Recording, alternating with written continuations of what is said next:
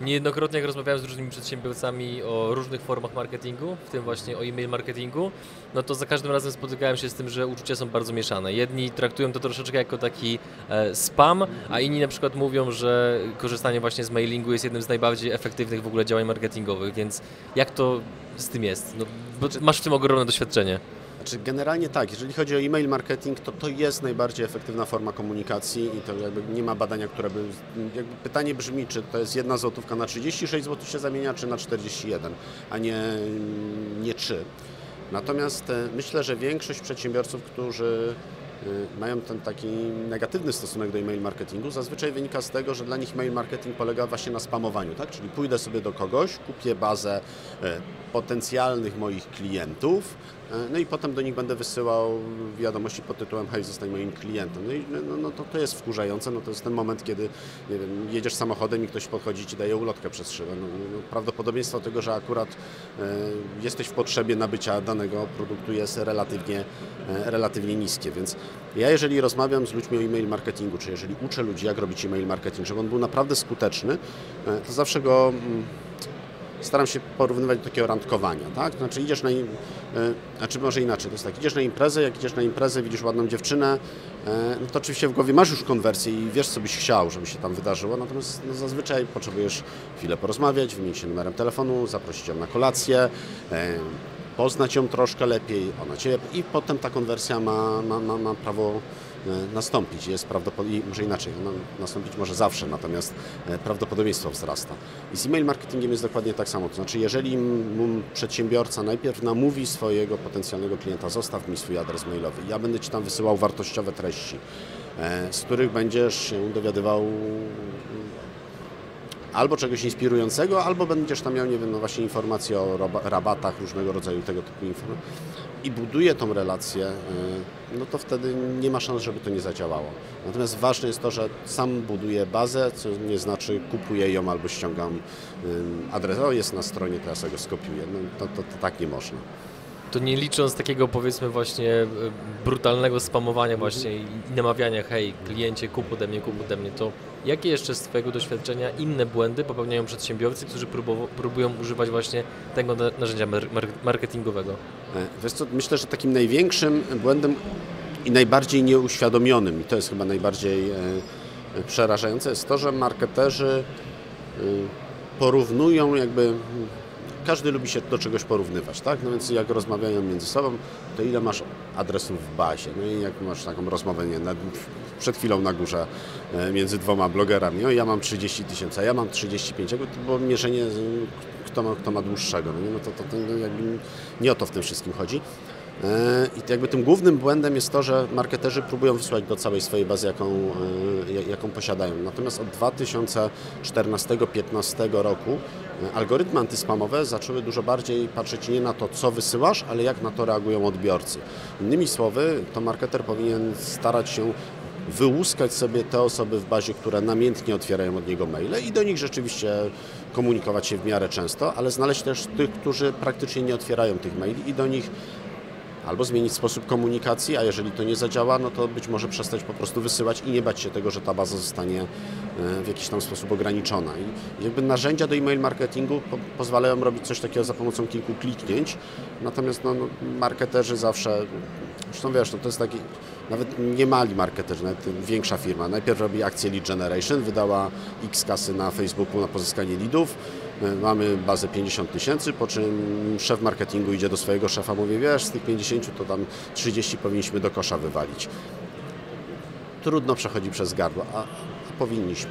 Zwłaszcza, że, że to jest jakby normalny proces, że ci ludzie e, z czasem przestają czytać od nas maile, bo albo robimy źle komunikację, albo po prostu coś w ich życiu się zmieniło. Nie wiem, no, powiedzmy tak, mi urodził się syn 3 lata temu. Zapisałem się na newsletter HIPA, tak, i dostałem informację co tydzień, Paweł, Stefan ma tam, nie wiem, już dwa tygodnie, będą kolki, no to tam dobra jest herbatka z koperkiem, czy cokolwiek innego. No ale dzisiaj Stefan ma prawie 3 lata. Czyli ja już nie potrzebuję tej komunikacji, więc wypiszę się z tego newslettera. No i teraz jak marketer tego nie uszanuje, no to, to na koniec przestanę otwierać jego maile, one zaczną lecieć z czasem do spamu no i po zawodach. Więc to jest taki, myślę, największy błąd, i najbardziej niezauważany błąd przez marketerów. To teraz przechodząc do dobrych praktyk, co warto robić, żeby właśnie ten e-mail marketing był jak najbardziej skuteczny dla przedsiębiorcy? Odpowiem jak rasowy prawnik, to zależy. Natomiast e, ja zazwyczaj jak prowadzę rozmowę, ja bardzo dużo wykładam, w sensie na uczelniach, prowadzę szkolenia, e, bo wychodzę z założenia, że jak się podzielę właśnie tymi, tymi dobrymi praktykami, no to, no to ten, ten e-mail marketing sam w sobie będzie lepszy. Natomiast nie ma, e, nie ma pewnego szablonu. No, gdyby ten jak kiedyś nawet publikowałem takie badania, wysyłaj wtedy i wtedy, to będzie najbardziej skutecznie statystycznie tak wychodzi. No i to była duża konferencja, e, tysiąc osób usłyszało, za tydzień wszyscy wysłali dokładnie o tej porze, no i ten, to przestało działać. E, więc z takimi radami, co zrobić, żeby było dobrze, no, powiem tak. Myślę, że jak każdy marketer popatrzy na tego maila, którego przygotował, powinien odpowiedzieć sobie na powiedzmy 3-4 pytania. Po pierwsze, czy chciałbym takiego maila dostać? Ja sam jako Paweł Sala, czy, czy no, kimkolwiek jesteś, czy ten mail do mnie yy, jest czymś, co bym chciał otrzymać? Jeśli już wiemy, że tak, to pytanie, czy, yy, czy tego maila da się napisać krócej? Yy, bardzo często jest tak, że marketerzy wychodzą z założenia, że muszą pięknie pięknie się tam uwewnętrzniać odnośnie tego, co mają do zaoferowania, czy co mają do przekazania. Natomiast mail to jest jednak szybka komunikacja i jeżeli to zdanie będzie zbyt rozbudowane, e, no to stracimy jakby ten czar. Więc to jest jakby pytanie numer dwa. Pytanie numer trzy, e, czy tam jest jakaś wartość dodana dla odbiorcy. I wartość dodana to nie jest koniecznie rabat. Wartość dodana to jest to, że dzielę się czymś prywatnym, że daję kawałek wiedzy, że daje, pisze o czymś, o czym wcześniej nie mówiłem. Tak? Ten człowiek czuje się wyróżniony. I teraz, jeżeli te trzy pytania mamy zazwyczaj haczyk tak, to, to możemy z dużą dozą prawdopodobieństwa zakładać, że ten mail będzie, yy, będzie dobrze, że tak powiem, odebrany.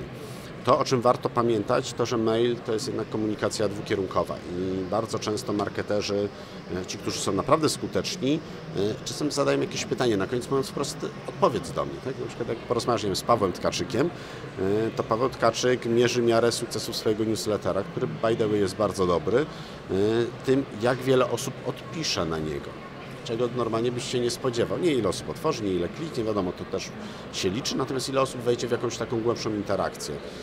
I myślę, że do tego powinniśmy jako marki czy marketerzy dążyć, żeby ta interakcja się e, pojawiała. Więc to jest taka, myślę, najważniejsza, dobra praktyka. E, natomiast oczywiście tego się nie da zastosować wszędzie, no bo jak robisz e-commerce, no to w e-commerce nie będziesz się e, za bardzo uwewnętrzniał. Dzisiaj spotkała mnie taka sytuacja, rano nie mogłem się napić soku, więc mam super sokowirówkę. No to, to takim trochę mango gdynia trąca, więc to, to, to niekoniecznie jest najlepsza taktyka w mailach. Więc jeżeli robimy e-commerce, to bardzo istotne jest to, żebyśmy pamiętali o tym, aby nigdy, a to przenigdy e, nie wysyłać produktów, które już człowiek u nas kupił. I to jest bardzo częsty błąd taki, że... Ktoś... Dlaczego wszyscy to robią? Boże, kupię coś i potem ta reklama i tak mnie I goni tak, i tak. I, i, i, I, zazwyczaj marketerzy zwalają to, że no bo to tam siedzi Google'a, remarketing ci. Natomiast nad, nad mailem masz 100% mm, kontroli. To, są, to jest twoje medium tak naprawdę. E, no problem polega na tym, że marketerzy e, bardzo często stosują pewne zautomatyzowane metody e, oceny adresu mailowego, systemów rekomendacji. Wierzą, że marketing automation rozwiąże wszystkie ich problemy. No problem polega na tym, że nie rozwiąże. Te algorytmy mają nam podpowiadać, a nie, a nie sprawiać, że, że podejmą za nas decyzje. I oczywiście są sklepy typu, jeżeli prowadzisz BD sklep, czy, czy jakiś sklep z branży FMCG, to tam ten system rekomendacji działa rewelacyjnie. No bo jeżeli kupiłeś kawę, kupujesz ją z taką częstotliwością, to powinieneś dostać w kolejnym mailu, e, pewnie kawa Ci się kończy, zamów, bo mamy właśnie na super promocję.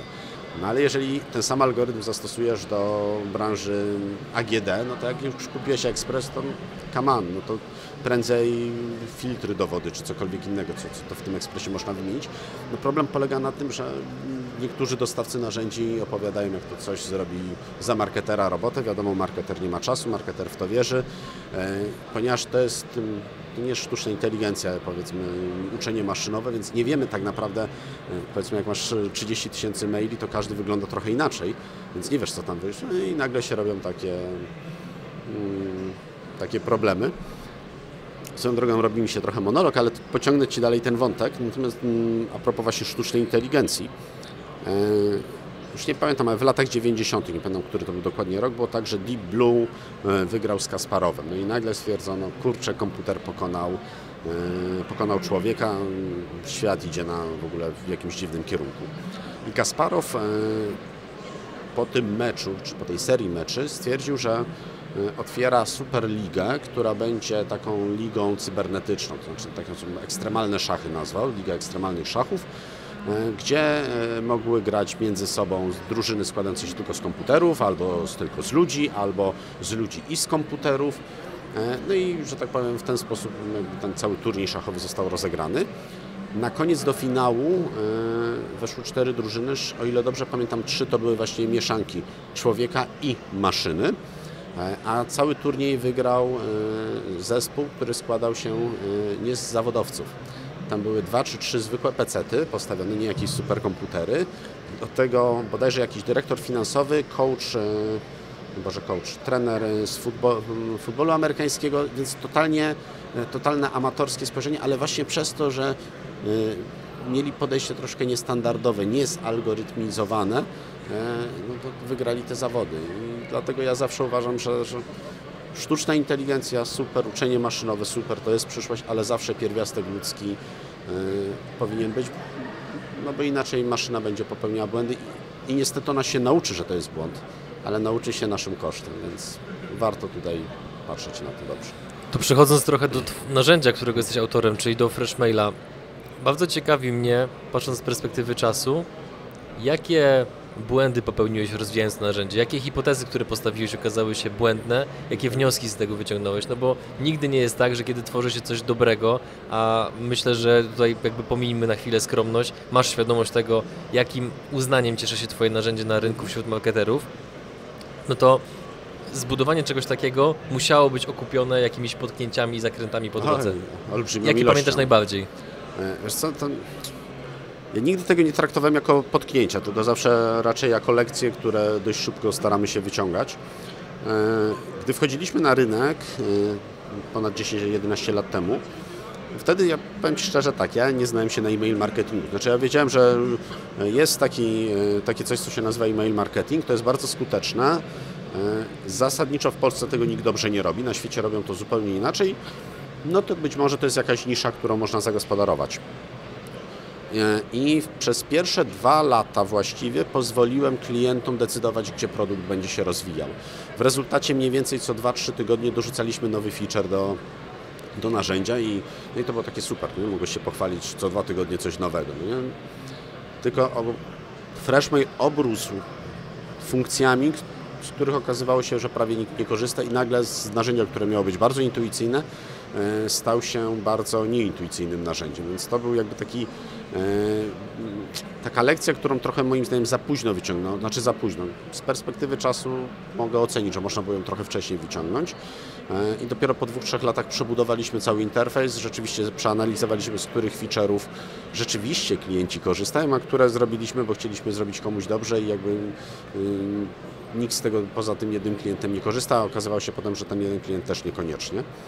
E, więc to była taka, taka zbytnia frywolność oddania tego, że y, to, co klienci mówią, to jest rzeczywiście najważniejsze. Znaczy, w tamtej fazie może tak, bo nie miałem dużo klientów, ale dzisiaj klient mówi, że coś chce, ok, zróbmy pewien prototyp i zobaczmy, ilu klientów, a mamy kilkanaście tysięcy klientów, rzeczywiście z tego skorzysta i, i dopiero potem ewentualnie coś tam dalej dewelopujmy. E, więc to była jakby taka jedna seria błędów.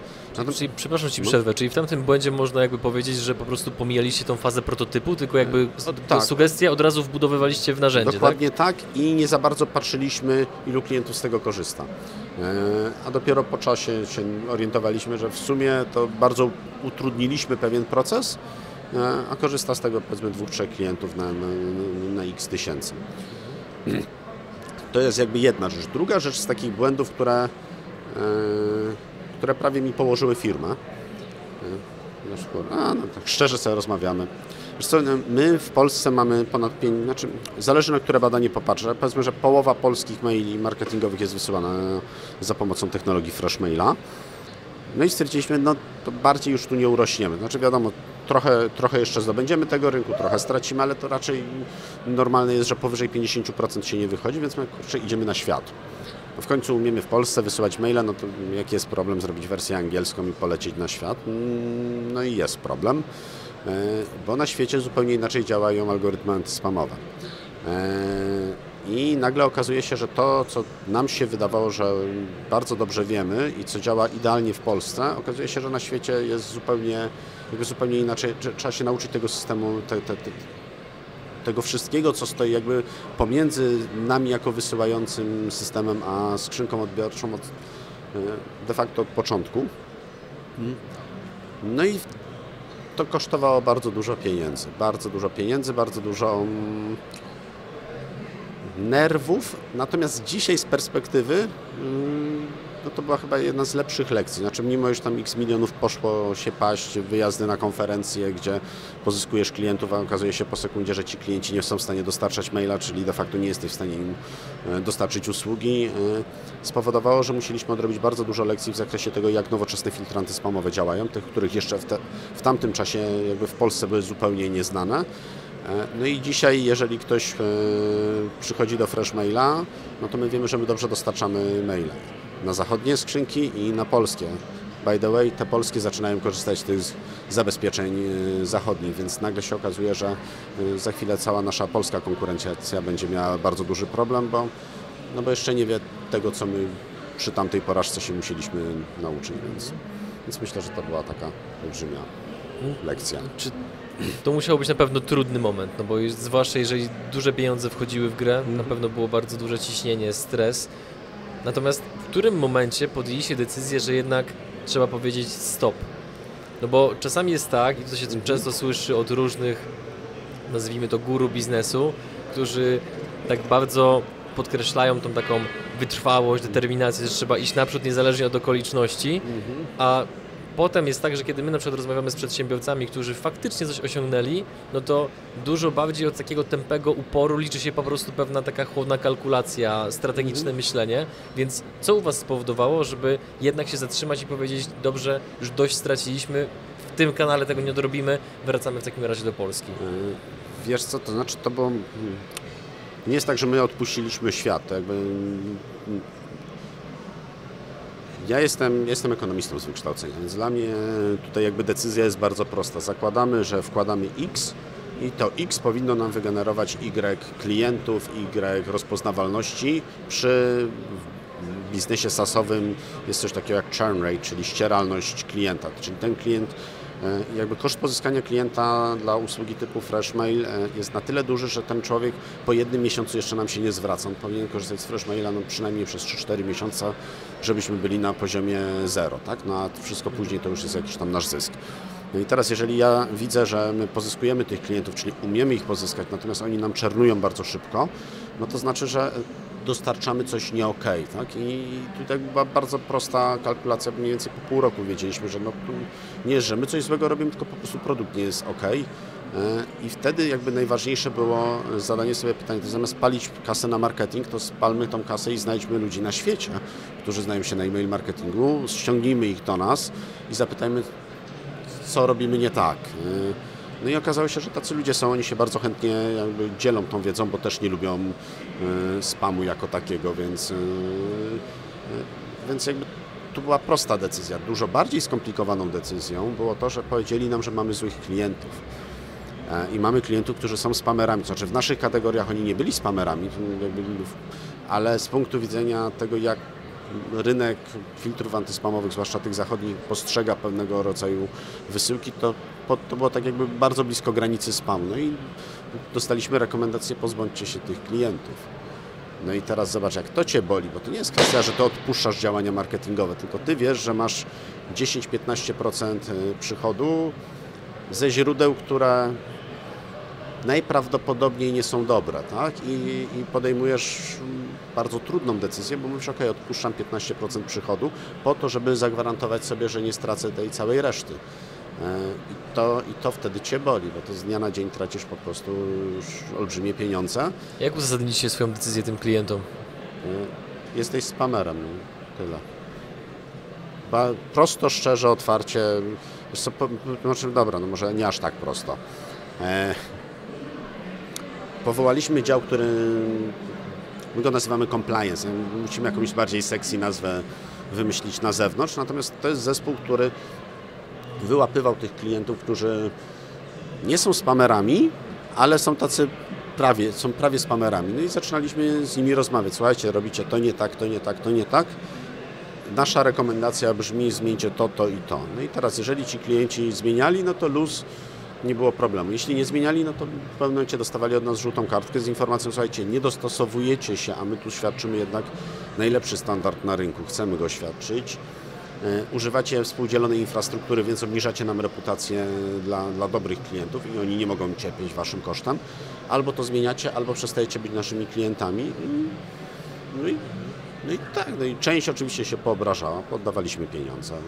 Natomiast mm, wydaje mi się, że to była jedna z, to była bardzo trudna decyzja, natomiast to była bardzo potrzebna decyzja i mimo iż wynik finansowy na rok był miażdżący wtedy. To był pierwszy raz, kiedy popatrzyliśmy, kurde, jest strata. Nie? No, no ale to teraz widzimy, że jakby to, to, jakby procentuje i odbudowujemy y, tą przychodowość na dobrych klientach.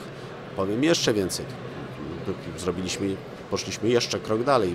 Wszystkie firmy z branży, nazwijmy to martechowej, rozwijają big data, sztuczną inteligencję i tak dalej, po to, żeby lepiej dobierać treść do komunikacji, która, którą wkładamy do maila, do, na banerek i tak dalej. My budujemy naszą big data po to, żeby oceniać, czy ktoś jest spamerem, czy nie. I żeby wiedzieć, czy ktoś będzie spamował, czy nie.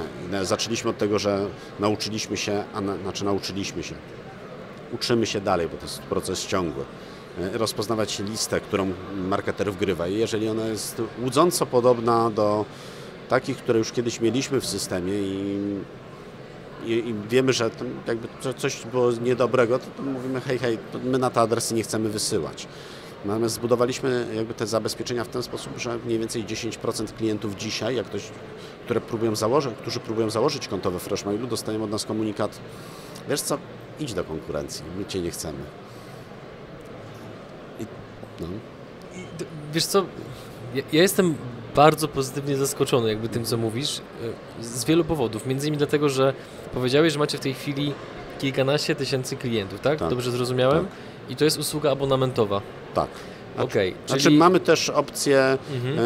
e, pay as you go, czyli jak ktoś nie wysyła regularnie, mhm. no to może sobie wykupić kredyty, ale... No, no właśnie, no i teraz nie wchodząc w szczegóły, jeżeli jest to usługa abonamentowa, zakładam w jakimś tam decydującym stopniu, no to to generuje bardzo duży cash flow na bieżąco. Tak. I teraz co powoduje, że tobie się, mówiąc kolokwialnie, nadal chce? Że jest w tobie taka motywacja, że cały czas to narzędzie usprawniacie, szukacie obszarów, które można poprawić, zmienić, zmodyfikować, gdzie wiele już się słyszało różnych historii o tym, że jeżeli jakaś firma miała, jakby wspięła się bardzo wysoko pod kątem przychodów, wartości mm. i tak dalej, to często ci właściciele jakby no troszeczkę po prostu jakby no... Odpuszczają. Od, od, odpuszczają, więc co Ciebie napędza? Huh. Wiesz co, ja nie mam jeszcze 40 lat i myślę, że to, to jest jakby, e, jakby kwestia tego, że dalej, dalej uważam, że można zrobić e, wiele rzeczy. Wiesz co, to jest tak, że... Ja mam trochę taką dychotomię w głowie w zakresie tego, jak chcę, żeby Freshmail się rozwijał. Z jednej strony kusi mnie i moich wspólników, żebyśmy zbudowali marketing automation, jakieś różne dziwne dookoła rzeczy maila. E, I to jest właśnie ta część, która mnie trochę mniej, jak mówiąc kolokwialnie, podnieca. Natomiast wychodzę z prostego założenia. Dzisiaj każde narzędzie, które yy, które jakkolwiek komunikuje się z człowiekiem, e, z internautą, musi wysłać maila. E, I to może być komunikacja newsletterowa, ale jeżeli zapisałeś się na infoshara, na którym jesteśmy, to musisz dostać maila z biletem, z potwierdzeniem zakupu. E, I teraz, jeżeli ja wiem, że filtry antyspamowe mniej więcej co 3-4 miesiące aktualizują swoje, swoje reguły. Co 3-4 miesiące jest taka konferencja na którą my się wybieramy, gdzie uczymy się, gdzie, gdzie, gdzie są nasi konkurenci, gdzie są dostawcy e, skrzynek typu Gmail, Outlook i tak dalej. I, e, I tam przez kilka dni rozmawiamy o tym, jak sprawić, żeby mniej spamu było w sieci. E, no to ja chcę właśnie budować narzędzie, które będzie sprawiało, że człowiek będzie czuł podniecenie na, po, po tym, że, że dostaję maila od marketera i ta skrzynka będzie fajnie wyglądała i myślę, że kurczę, zakręciłem się, ale myślę, że tak, jakby chęć tego, że naprawdę wierzę w to, że można wysyłać fajne maile, wierzę, że można to robić z klasą e, i wierzę, że jestem w stanie pomóc marketerom jakby dowieść wartość w postaci tego, że ten mail będzie e, skutecznym narzędziem w budowaniu relacji, niekoniecznie w sprzedawaniu, w budowaniu relacji. Tak? I, i, i zresztą jak popatrzysz tam, nie wiem, na przykład teraz na, na to, co we Freshmailu rozwijamy, to nie są sexy tematy. Ostatnio mieliśmy naszą konferencję no i tam pokazywałem fragmenty tego, co dołożyliśmy do Freshmaila. No to tam było zabezpieczenie przed atakiem typu mail bombing, tak? czyli znowu jak, jak, jak spamerzy mogą wykorzystać y, marketera. Zero sexy, tak? no ale ważne, żeby ci, ci polscy marketerzy wiedzieli, że y, są atakowani, bo oni nawet nie są tego świadomi. Nie wiem, dołożyliśmy y, możliwość y, dodatkowego uwierzytelniania się, czyli coś, co w ogóle polski marketer, czy, czy, nie obrażam polskich, 80% marketerów na świecie, jak słyszy y, podpisywanie jakimiś DKIM-ami, demarkami maili, żeby one były bezpieczniejsze, to w ogóle mówią, what the fuck, my tego nie chcemy, tak? Więc z drugiej strony wiemy, że za dwie sekundy Gmail mówi wprost, no, albo będziesz to dobrze podpisywał, albo te maile będą, będą dużo bardziej kontrolowane, tak? Więc e, więc, więc robienie tego typu rzeczy. Dołożyliśmy teraz nowe maile transakcyjne, które y, możesz sobie wziąć, jeżeli masz konto we Freshmailu i wiemy, że jesteś dobrym marketerem, to możemy Ci dać y, dedykowane SMTP, które sobie wepniesz w swoje, nie wiem, swojego WordPressa, w swój sklep, po to, żebyś korzystał z reputacji Freshmaila, żeby te maile dolatywały i żeby rzeczywiście te potwierdzenia, żebyś nie musiał mieć tej głupy. Jeśli mail nie doleciał w ciągu 15 minut, zajrzyj do folderu na spam. No hello, no to, to ma dolecieć w sekundę i, i ma dolecieć tam, gdzie ma być. I jeśli pytasz, co mnie napędza, to właśnie to, żeby móc mm, dostarczać takie usługi, zwłaszcza, że jak patrzę na to, co się dzieje na polskim rynku, y,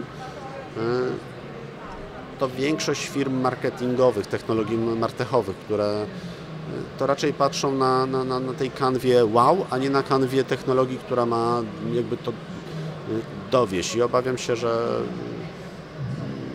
no, to są takie troszkę wydmuszki, które, które jakby funkcjonują, a na koniec i tak przyjdą albo do mnie, albo do, do, do którejś z moich konkurencji i powiedzą, nie umiemy tego maila wysłać, weź Paweł, pomóż, a na końcu i tak najprawdopodobniej przyjdą do nas, więc... Paweł, bardzo dziękuję za rozmowę, życzę wszystkiego dobrego i mam nadzieję do zobaczenia na nieco dłuższej formie, jeżeli chodzi o wywiad u nas w studiu w Bydgoszczy. Już teraz Cię zapraszam. Dzięki bardzo, dzięki za rozmowę, do zobaczenia.